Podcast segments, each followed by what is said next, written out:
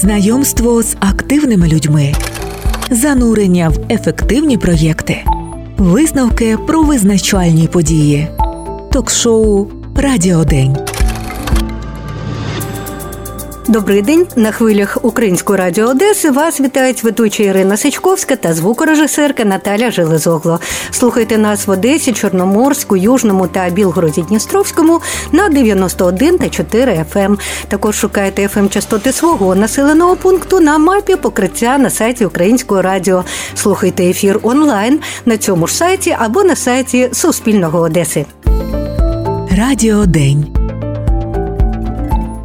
Сьогодні ми будемо говорити про презентацію книжки, яка відбулася в Одесі, в Одеській науковій національній бібліотеці.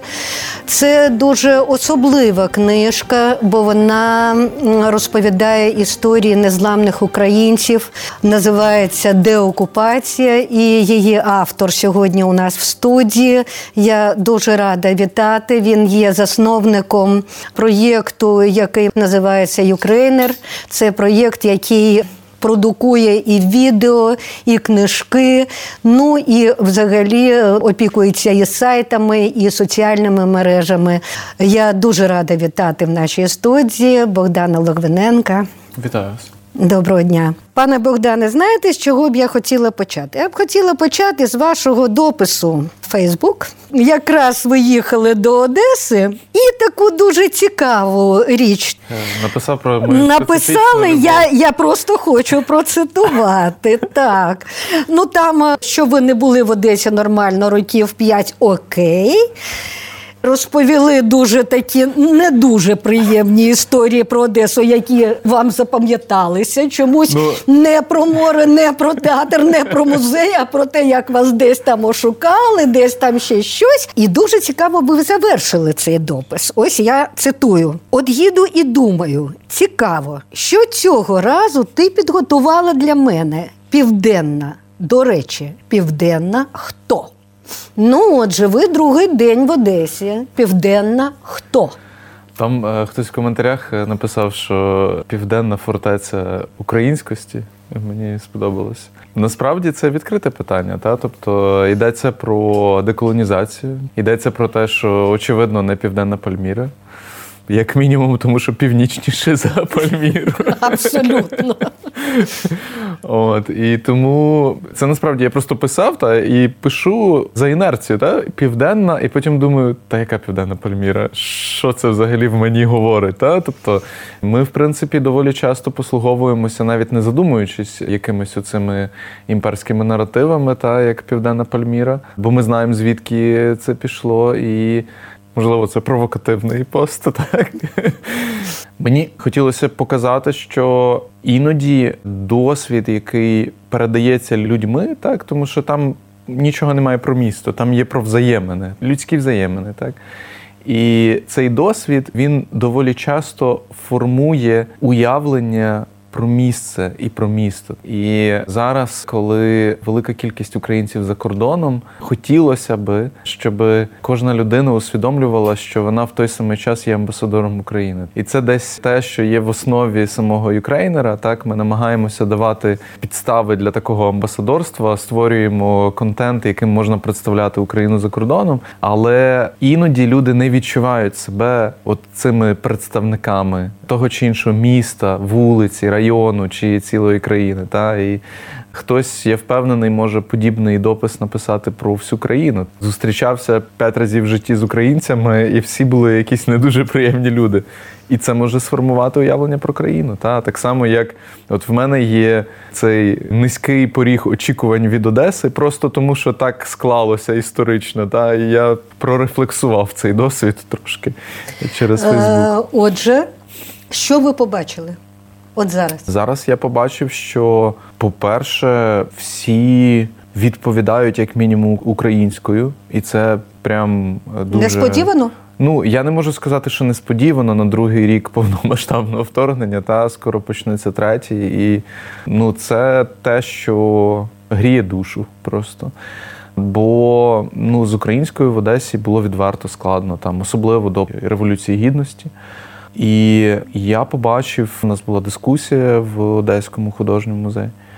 І на дискусії було декілька місцевих активістів, які розповідали про якісь свої проекти. І це прям те, що раніше або мені було непомітно, або воно було російським, або ну було на якомусь такому підставовому рівні, що просто ну навіть не виходило назовні та міста. Зараз мені здається, що там я проспостерігав за ці півтора дні такий розвиток насправді, не зважаючи на те, що Одеса постійно обстрілюється, і це величезний ризик, велика кількість людей виїхала, але в той самий час відбувається такий природній ріст, зростання, і за цим дуже приємно спостерігати.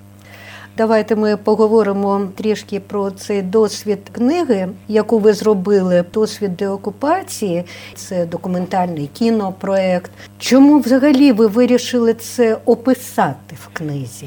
Ви знаєте, ми поїхали в перші ж дні, як тільки почалася деокупація, по суті, в квітні 22-го року.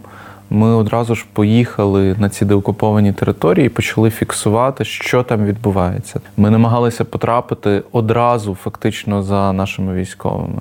І ми робили з цього документальний відеопроект, але натомість, наприкінці року, я відчув, що цього напевно недостатньо, бо є якась частина емоцій, якась частина рефлексії, яка залишилася просто за кадром, та? бо вона не така швидка, бо потрібна хоча б якась дистанція для того, щоб помислити про те, що відбувається. Бо коли ви їдете вперше, бачите, що відбувається там в Іванкові, Бучі.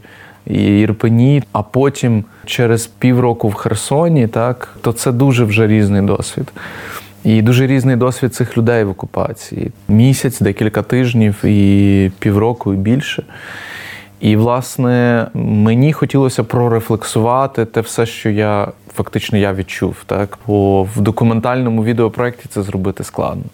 Плюс було відчуття, що деякі історії вони настільки глибоко засіли всередині, та вони настільки складні. Хоча в книзі багато є веселого, такого надихаючого, може смішного, та але в той самий час є декілька історій, які Мені було би складно далі жити, напевно, якби я просто не відрефлексував весь цей досвід, та якби я цього не виписав. Не зробив тих якихось порівнянь, які зробив. Там є порівняння з голодомором, тому що інструменти, які використовують росіяни в окупації, вони не відрізняються. Це методички, які з року в рік ми можемо прочитати спогади про те, як армія Муравйова заходила в Київ. Це відбувалося вже більше ста років тому, але методи ті самі. І це те, що неможливо показати і передати через відео. Це можна скоріше описати через текст. І тому мені це було важливо. До початку повномасштабної війни ви дуже багато також е, їздили самими різними регіонами країни. Ви бачили, мені здається, іншу Україну. Не ту, яку ви побачили зараз, коли поїхали знімати деокуповані міста. В чому різниця? Ну, ми бачили різну, бо ми були і там за кілька кілометрів від Донецька, теж в тих експедиціях ще фіксували якісь історії на межі зіткнення тоді теж. Та, Просто фактично ми почали Ukrainer з 16-го року, і війна І війна вже була. була, і вона була в такому замороженому стані. Все одно там щотижня, щомісяця гинули люди. Все одно було ризиковано їздити вздовж лінії зіткнення, але тим не менше ми також там знімали. Тому ми бачили різну Україну, але для нас важливо було зафіксувати власне це різноманіття. Той самий час, коли відбувається війна, десь відбувається свято, національні спільноти щось святкують. Болгари в Болграді роблять фестиваль вина, а румунська спільнота в Красноїльську святкує Маланку, а Гуцульська в Карпатах водить вертеп. І це дуже різна Україна в той самий час, коли ми фактично переживаємо, можливо, один з найскладніших і найбільш викличних періодів для нашої держави. Ми в той самий час маємо займатися збереженням того всього, що фактично, ну заради чого ми тут зараз сидимо, заради чого Україна воює і заради чого ми не стали Росією. Буквально ну тиждень здається тому на Ютубі з'явився черговий фільм про культуру під час війни. І там ви приділили увагу Одещині. Там про два одеських музеї і про фестиваль Виделка Фест, який започаткував військовослужбовець, житель Вилково. Скажіть, чому ви так уважно подивились саме на ці об'єкти Одещини цього разу? Ну насправді в нас був довгий список. Тобто, ми шукали історії про те, як війна впливає на культуру. Ми хотіли показати різноманітність цих досвідів в різних регіонах України. І от тому там, в тому числі, в нас Херсонський театр потрапив в цей випуск також. З виделкою, до речі, цікава історія, бо колись в мене була невеличка організація, яка також називалась Виделка. От і та, та, це був, був такий культурний форум з 2006 по 2010 рік. Звісно, ми обрали цей фестиваль не тому, а зокрема тому, що його робив Сергій Гнізділов, який фактично, незважаючи на те, що він служить в Збройних силах України, та він продовжує займатися якоюсь культурною діяльністю. І це ну надзвичайно важливо, бо це, по-перше, фестиваль, про який він мріяв і який вдалося організувати саме зараз, та саме в цей складний час. Ну і тому це безпосередньо історії про те, як війна впливає на культуру. Тобто вона вплинула на всіх нас, але нам треба помічати от ці культурні об'єкти і культурні ініціативи, яких змінює війна. про Український культурний фонд.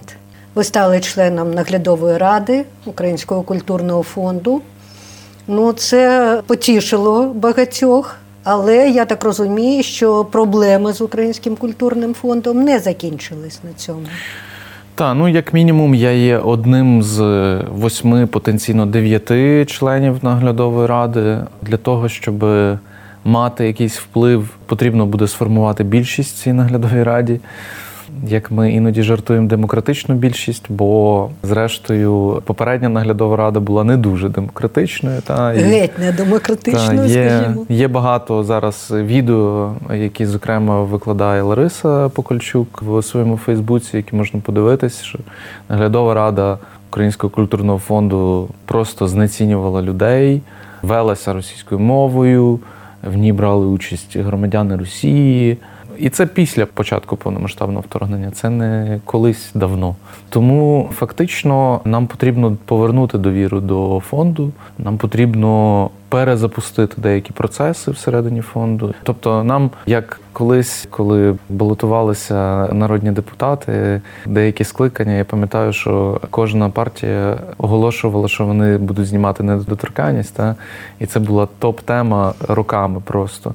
Але тут е, нам також насправді потрібно пропрацювати механізм, як зменшити вплив наглядової ради, тому що зараз така кількість просто людей з недоброчесною репутацією рветься в наглядові ради через те, що вони в результаті мають вплив на розподіл коштів. І саме тому вплив наглядової ради має бути зменшений. Наглядова рада вона має працювати над визначенням стратегії, але не над впливом на безпосередній проєкт. Я сподіваюся, що це нам вдасться зробити. Ми зберемо всередині цього кола таку невеличку коаліцію, яка втілить ці зміни. Бо ну тут треба розуміти, що щось залежить. Від е, бажання наглядової ради, але є ще деякі процедури, які треба пройти, в тому числі через парламент. Та тобто нам потрібно запропонувати новий закон про УКФ, і він точно має бути вже з врахуванням всіх тих проблем, які з'явилися в Українському культурному фонді впродовж цих років. Такий проєкт вже в роботі, чи ви тільки плануєте його робити? Ми навіть не, Проєкт не мали ще першої зустрічі, тому що Я наглядова рада ще не доформована. Поки що є чотири члени наглядової ради, і ось чотирьох я сподіваюся, що оголосять впродовж кількох днів ще. І тоді вже почнуться. Перші засідання наглядової ради, і там на них тоді вже стане зрозуміло, який в нас буде вектор розвитку, і як ми насправді чи зможемо ми об'єднатися та довкола майбутніх демократичних змін в УКФ. Десь теж я прочитала, здається, в якомусь з ваших інтерв'ю таку штуку, що насправді 22-го року ми бігли спринт, Угу. ми його пробігли. в 22-му.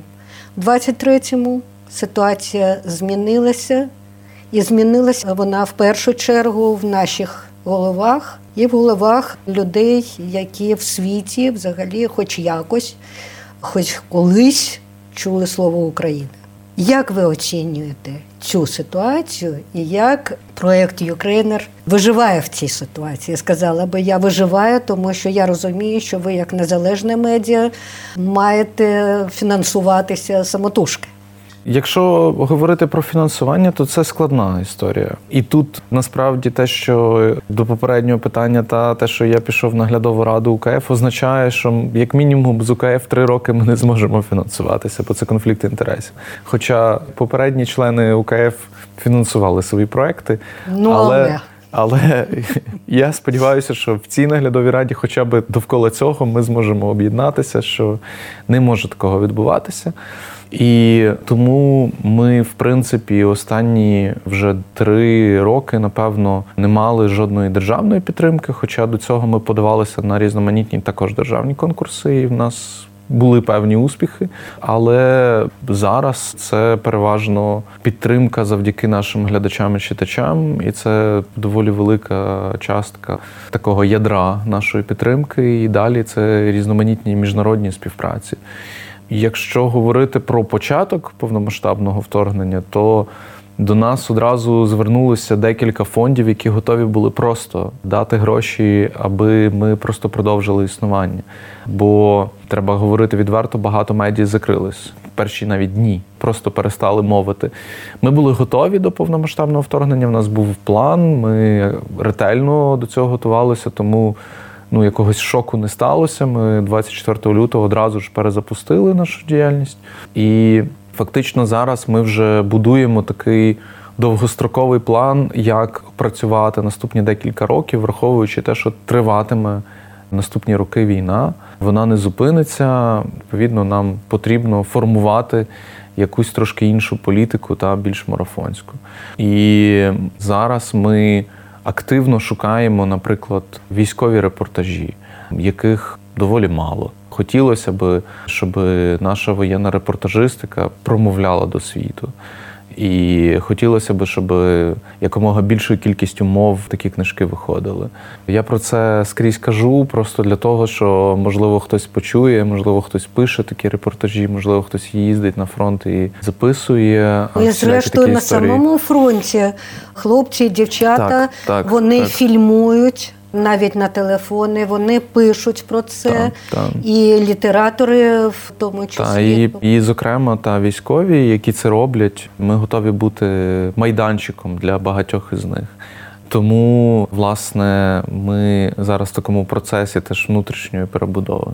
Минулого року ви отримали премію незалежних медіа імені Гонгадзе. Скажіть, будь ласка, взагалі, ось ці премії, вони що для вас означають? Номінувалися на Шевченківську премію, скажімо. Тобто, Премії, власне, це напевно зовнішнє визнання нашої роботи. Переважно це премії, на які ми навіть не подаємося, так тобто це. Премії, які вирішує там та чи інша спільнота. Нещодавно ми отримали премію фонду родини Гаврилишина за це премія за відповідальність. Вона так і називається. І ми змагалися з надзвичайно потужними іншими медіа, в тому числі, і також не медійниками.